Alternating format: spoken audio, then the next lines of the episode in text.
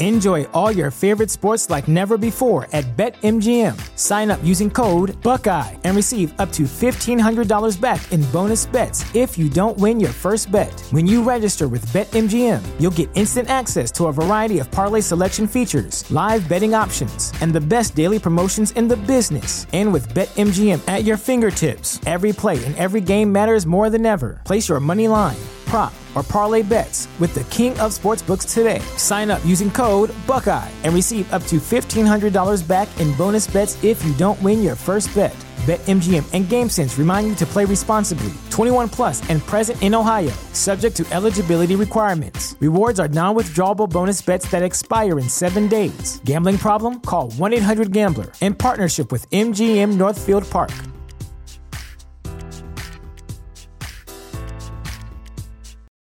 For the ones who work hard to ensure their crew can always go the extra mile, and the ones who get in early so everyone can go home on time, there's Grainger, offering professional grade supplies backed by product experts so you can quickly and easily find what you need. Plus, you can count on access to a committed team ready to go the extra mile for you. Call, clickgrainger.com, or just stop by. Grainger, for the ones who get it done.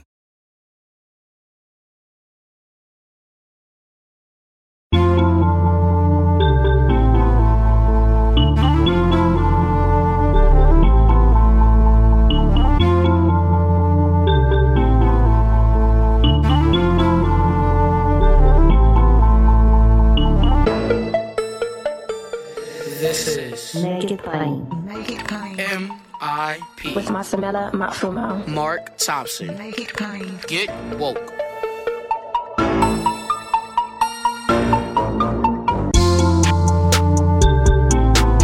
God bless you. Get woke.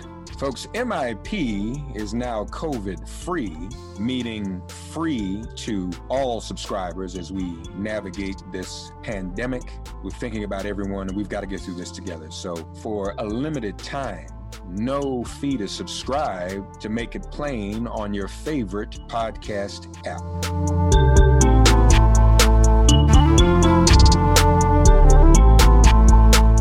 Ladies and gentlemen, my guest, who we've not had a chance to talk to since the pandemic broke out, is the editor of Democracy, a journal of ideas, author of the book If We Can Keep It How the Republic Collapsed and How It Might Be Saved. And of course, he is special correspondent to thedailybeast.com. Michael Tomasky joins us now to talk about uh, pandemic plus death cult plus Obamagate equals we're effed, y'all. Michael, welcome back, buddy. How are you and yours, and how are you all faring in this pandemic? Well, we're hanging in there, thank you. Um, uh, you know, up here in the suburbs of Washington, and you know, at least I have a neighborhood to walk the dog in and so forth. But uh, we're none of us is sick, thank goodness. So things could be worse. How about you? Uh, pretty good, you know, just managing in this epicenter and blessed in the 2,500 cases a day, and and we haven't been any of them yet. So Yeah. thankful for that. But this is uh, this stuff is is scary, and I mean, from everything we've been able to see, ending the lockdown as Trump and his Republican governors and armed militia want to do is probably going to result in in more in more cases. Yeah, it just seems like madness to me, and uh, you know, we'll see how it unfolds. I, I hope we're wrong, but uh, of course, you know, people want to get back to work. They want to get their paychecks back. They want to be able to feed their kids and pay their mortgages. Of course, you know, one understands why people are completely freaked out about all that stuff. Um, but at the same time, you know, the science seems pretty clear from what all the scientific people I see on TV and read in the media say, which is that you know until you've got this, um, you know, 14 days of of you know limiting the number of new cases and, and flattening that curve, it's it's just not safe to do these things. So, you know, we're seeing some contradictory evidence. They say so far in Florida it's it's all right, but Texas seems to be having these spurts, and Georgia a little bit, and you know, I don't know, but yeah, obviously that's the big concern that if that if we do what Trump wants and now he's enlisting pro-Trump doctors to go out and say people should go back to work. You know, these obviously aren't frontline doctors. I bet they're just you know pro-Trump doctors, like that that guy who said he was the most healthy person ever to run for president. Uh, you know, they could just prolong this after, and that's of course after his epic, complete worst in the advanced world failure at handling this. Yeah, yeah. Uh, you've you've called their approach a death cult. Well, there's just something very weird about it. You know, the, this whole thing about you know defying, uh, you know, defying science, not wearing masks. It's uh, it's become you know not wearing the mask has become a symbol of of not only being with Trump, but but of of being um, you know being a you know expressing a certain worldview that's that's bigger than Trump, and uh, and yeah, it's as if uh, I mean, if you go into some of these really extreme right wing sites, you see stuff like, you know, let's go infect the libtards, and of course you see things about how, you know, it's disproportionately affecting people of color, which to a normal human being is a tragedy, but to them is a is a selling point, and on and on and on, and um, yeah, it's just like uh, they not only like want you and me to die or some of us, uh, or they don't care about it, but they don't mind getting sick, you know, if it helps the cause or something. So the, I'm not saying that of everybody, but it's just a, it's a kind of general psychology that's that's very weird. You know what I mean? Mm-hmm, mm-hmm. And and the whole thing about grandmothers. Uh, uh, yeah. Can, I mean, they, they're they're they should be sacrificed if necessary. Yeah, that's the, the sickest thing I've ever heard of. Yeah, yeah. Well, there's no grandmothers, the the old, the infirm, the weak, the poor. You know. Mm-hmm. mm-hmm. I mean, there are undoubtedly some Americans who see this as an opportunity for a great, you know, um, purgation of, you know, what Dickens called the surplus population. Yeah, yeah, yeah. You you have also listed some of these a thousand cuts by which death occurs. Um, Jared Kushner, first of all, he he's saying he, we might not, you know, we may not have an election. Yeah. Yeah. Now here we're moving on from death of any given individual to death of the republic known as the United States of America. Yeah. And and yeah, I mean, it, you can just see it happening. You can see it happening day by day, week by week, sometimes hour by hour, the things these people do uh, that just pile up and pile up and pile up, and, and it's too much for any person to process. You know, the stuff that Mike Pompeo is up to right now, like these dinners that were written about on, uh, I guess it was Wednesday morning that NBC broke the story about these these sleazy dinners he, he was having in the State Department. I mean, that alone would be a massive, massive, massive story in any normal news context. But now it's just going to fade into the woodwork because there's so much. But yeah, to get back to Jared, just casually, him casually saying some days ago, whenever it was, yeah, the, the plan is to have an election, but I don't really know. It's not really my call. But there's there's there's no plan not to have an election. I mean, are you crazy? Are, what kind of person are you? But mm-hmm. you know they're just teeing it up to do yeah. whatever it is they feel they need to do. Do, um, do you think that could really happen? That they could postpone or not have the election, Michael? I mean, and, and, and I'm I'm not just saying that. I mean, we know the Supreme Court. We know that there are those who would go with him. I, am that that sounds like that's something they might really try to do. Oh yeah, oh yeah. I put nothing past them. Uh, I, you know, I put absolutely nothing past them. You know, I also wrote in this column there were some advisors to Abraham Lincoln who wanted him to postpone the election in 1864, but Lincoln's view was, well, this war is about democracy, and if we postpone democracy because of this war, doesn't that sort of ruin the point? No. Now that's an admirable posture that you know you'd like to see a president of the United States have. But of course, this president is like he's just he'll cheat at anything he can cheat at. Uh, so you know, yes, you're right to mention the Supreme Court. I suppose if they try it, it'll come down to the Supreme Court, and it'll probably come down to John Roberts, and whether he thinks it's more important to uphold uh, the Constitution and a law that Congress passed in 1845, setting the date of the election. So a law that's you know 180 years old, roughly 175. Uh, whether he thinks that's more important or whether he thinks it's more important on balance, well, this is all kind of smelly, but you know, if Trump gets another term, we got a couple other conservative judges on this court, and and you know, conservatism rules the day for another four years. I I I, I don't know. I don't know what these people think anymore.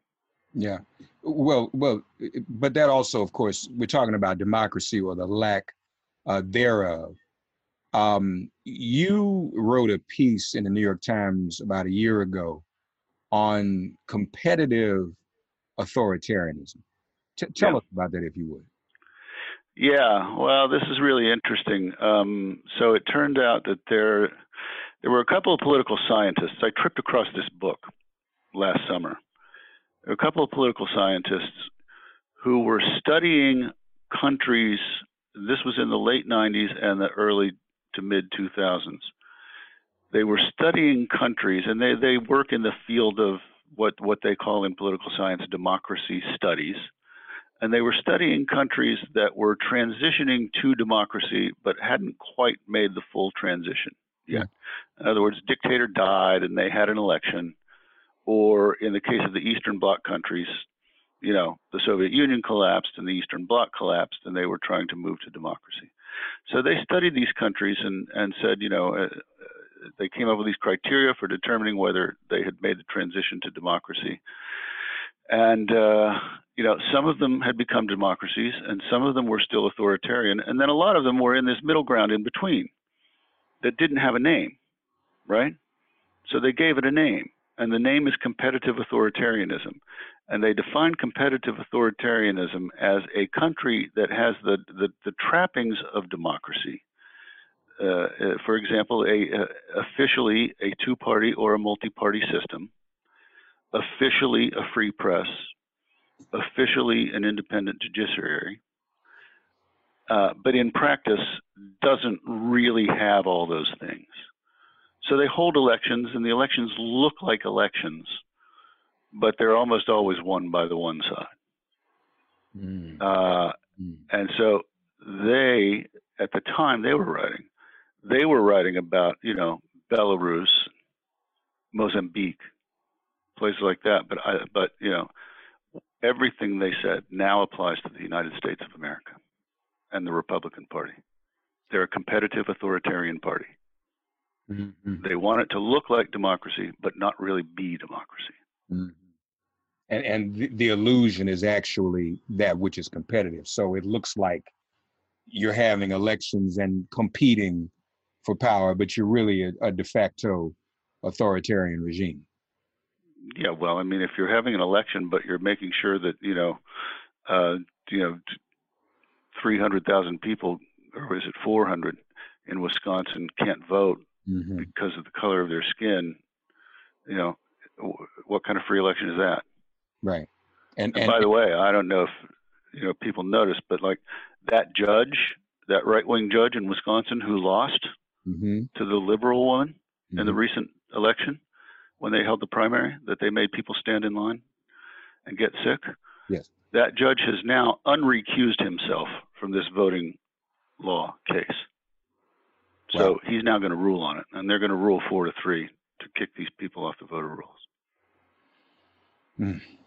yeah, that's that's definitely authoritarianism. That's competitive. That's competitive authoritarianism right there.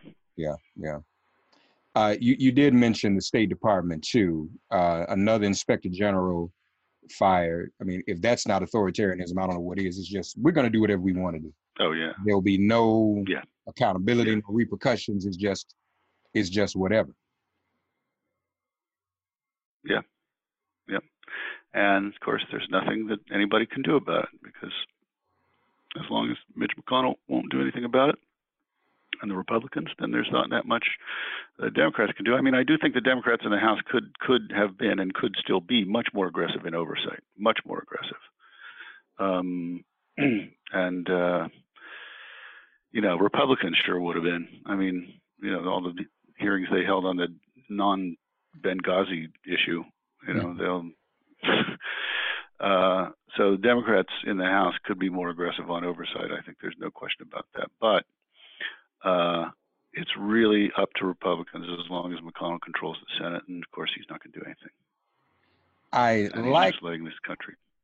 Yeah. Yeah, No, I'd like to think that Democrats um, being more aggressive was probably, I like to think it was somehow probably related to them trying to find an answer to how to hold hearings virtually. And I obviously in the past couple of weeks, I think they figured that out. You know, um, they Yeah. a secure means by which to do that. Now it looks like they've even voted, you know, for ways to vote uh, for distance voting themselves. So now that there's no excuse now to hold Yeah. hearings, I like to think they would be more aggressive. You know, I mean, I- Well, I- I'd like to think, but I mean, this kind of this predates this predates the pandemic too. You know, I mean, they took control in January of uh, 19, and uh, you know, they try. I mean, I guess you know, it's a complicated story. I mean, if if if some Democratic oversight chairman or chairwoman were here now, they'd say, "Well, guys, you know, we subpoenaed people, and they just ignored our subpoenas." And uh, you know, there's some truth to that too and that's another one that is going to be up to John Roberts. You know, yeah, yeah. can they can they just ignore these subpoenas? I mean, it's it's it's it's an outrage. It's it's it's an open and shut. It to me, and and like to any constitutional person, uh, Congress has had oversight power since the very first Congress. Since Yeah. the very first Congress. And and so I, I don't understand how uh, you know, and even if even if the the good guys prevail and Roberts votes with the liberals and it's five four, the administration must cooperate with Congress. That still leaves us with two very grim facts. Number one, four justices on the United States Supreme Court voted to support this lawlessness. And number two, Trump's still going to say, "I'm not doing it. I don't care. What are you going to arrest me, John Roberts? Come arrest me. Where's your Where's your police force? Um, right. that's right. exactly what he'll do. Right. Uh, of course, another of the thousand cuts are is is Obamagate. Um, I mean, that's helping to mobilize his base, but I don't, I don't know the American people in general are falling for it. Now, some of our friends in media are. They've been legitimizing Yeah. it with coverage. But I'll be honest with you, Michael.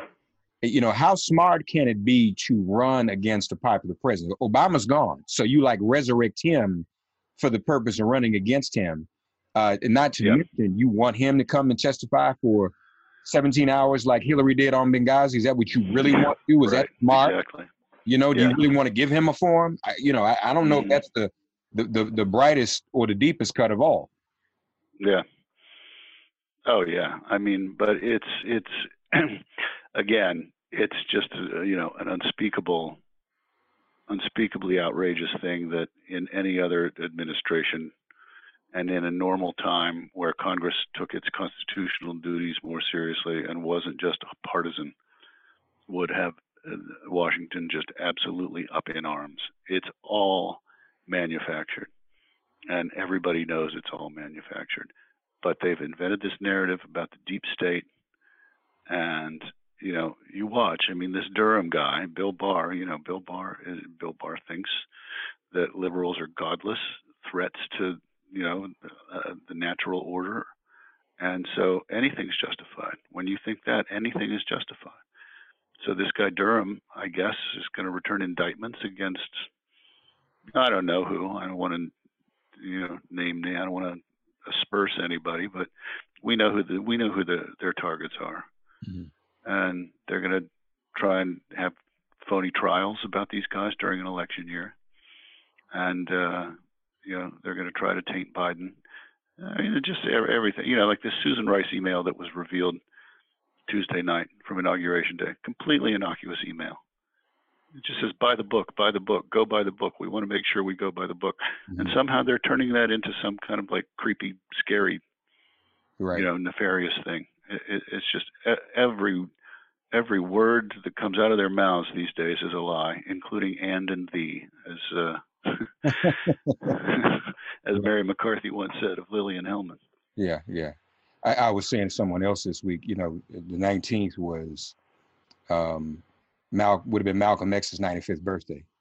Wow. Probably heard of the conspiracy theory at one time because they went from birtherism. It was birtherism. Then it was, well, Obama's an illegitimate son of Malcolm X, right? Mm, right. Now, how do you go from that to then being this behind the scenes Wizard of Oz deep state government orchestrator? You know, that means Right. it's two extremes. So the son of Malcolm X is now uh, uh, running the, the, the government from a secret place. I mean, it's just whatever they can throw up against the wall Yeah.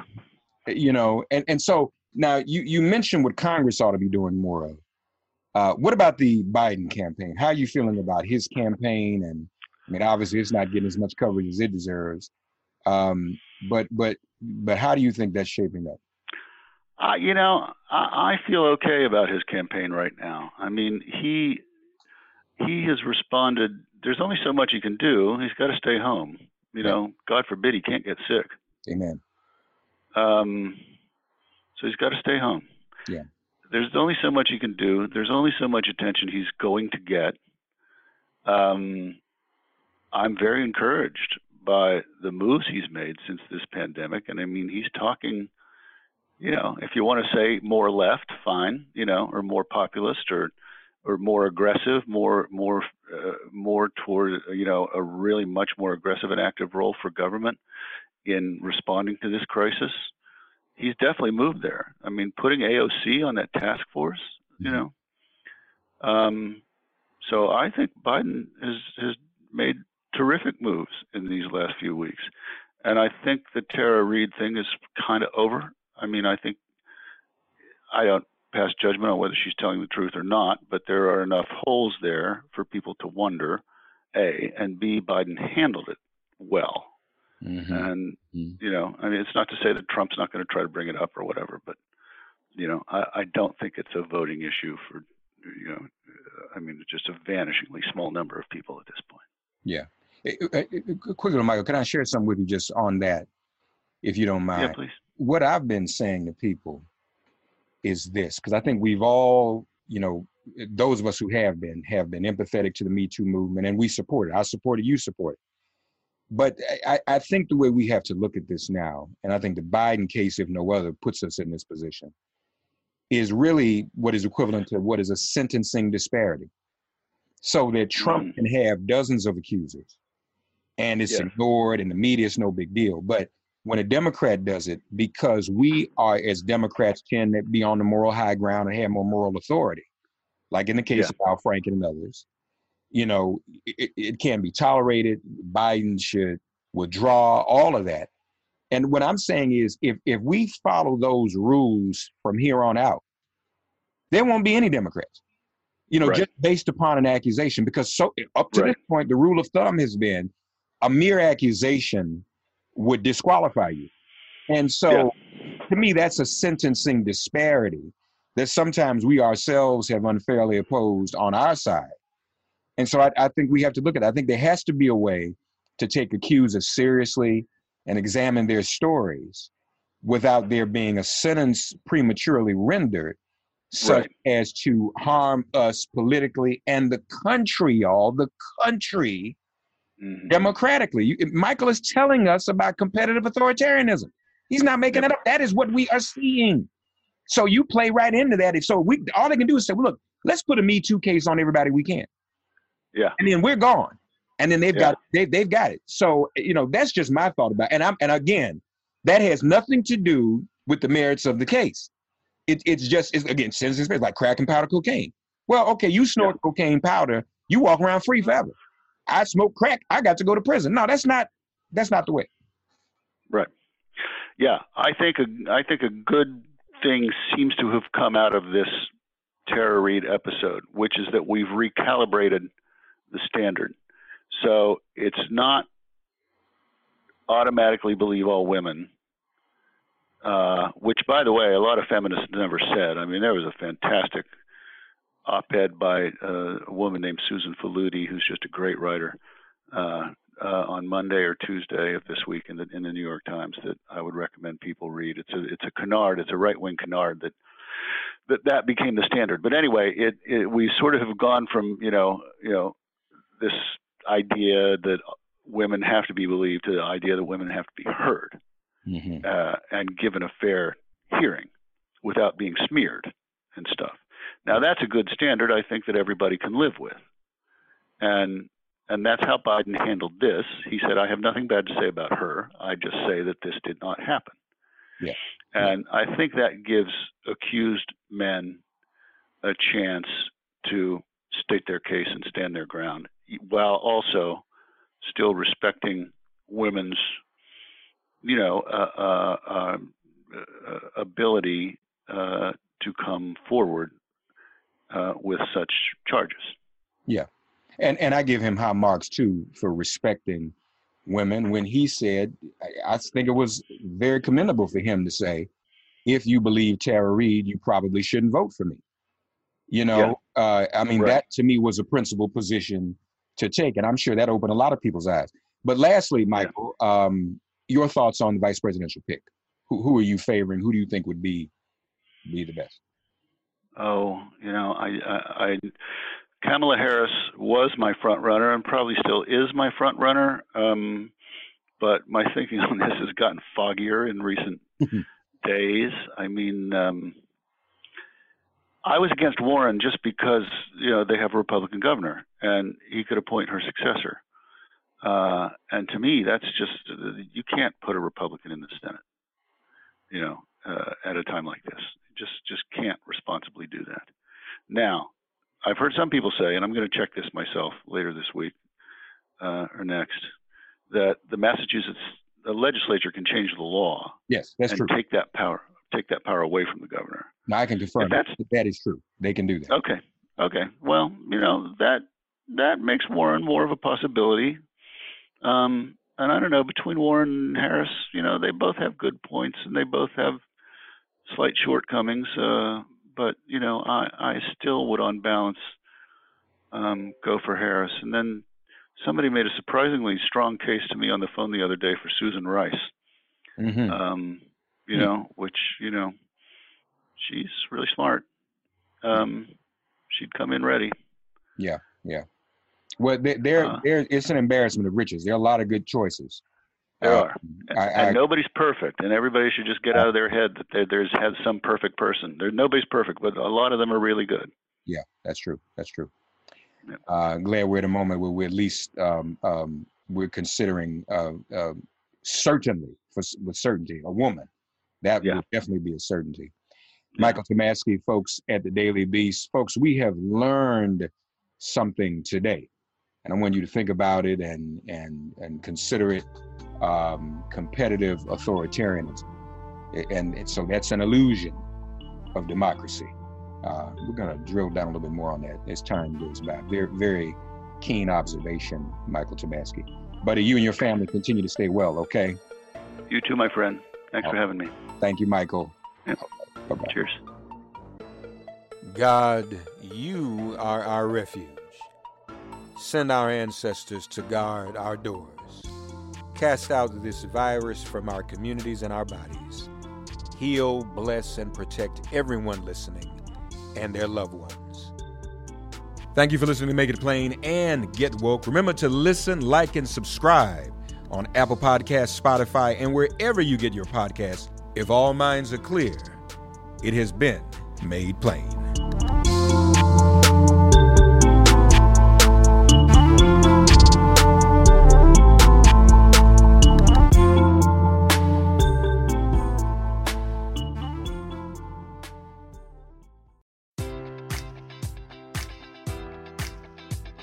Enjoy all your favorite sports like never before at BetMGM. Sign up using code Buckeye and receive up to $1,500 back in bonus bets if you don't win your first bet. When you register with BetMGM, you'll get instant access to a variety of parlay selection features, live betting options, and the best daily promotions in the business. And with BetMGM at your fingertips, every play and every game matters more than ever. Place your money line, prop, or parlay bets with the king of sportsbooks today. Sign up using code Buckeye and receive up to $1,500 back in bonus bets if you don't win your first bet. BetMGM and GameSense remind you to play responsibly. 21 plus and present in Ohio, subject to eligibility requirements. Rewards are non-withdrawable bonus bets that expire in seven days. Gambling problem? Call 1-800-GAMBLER. In partnership with MGM Northfield Park.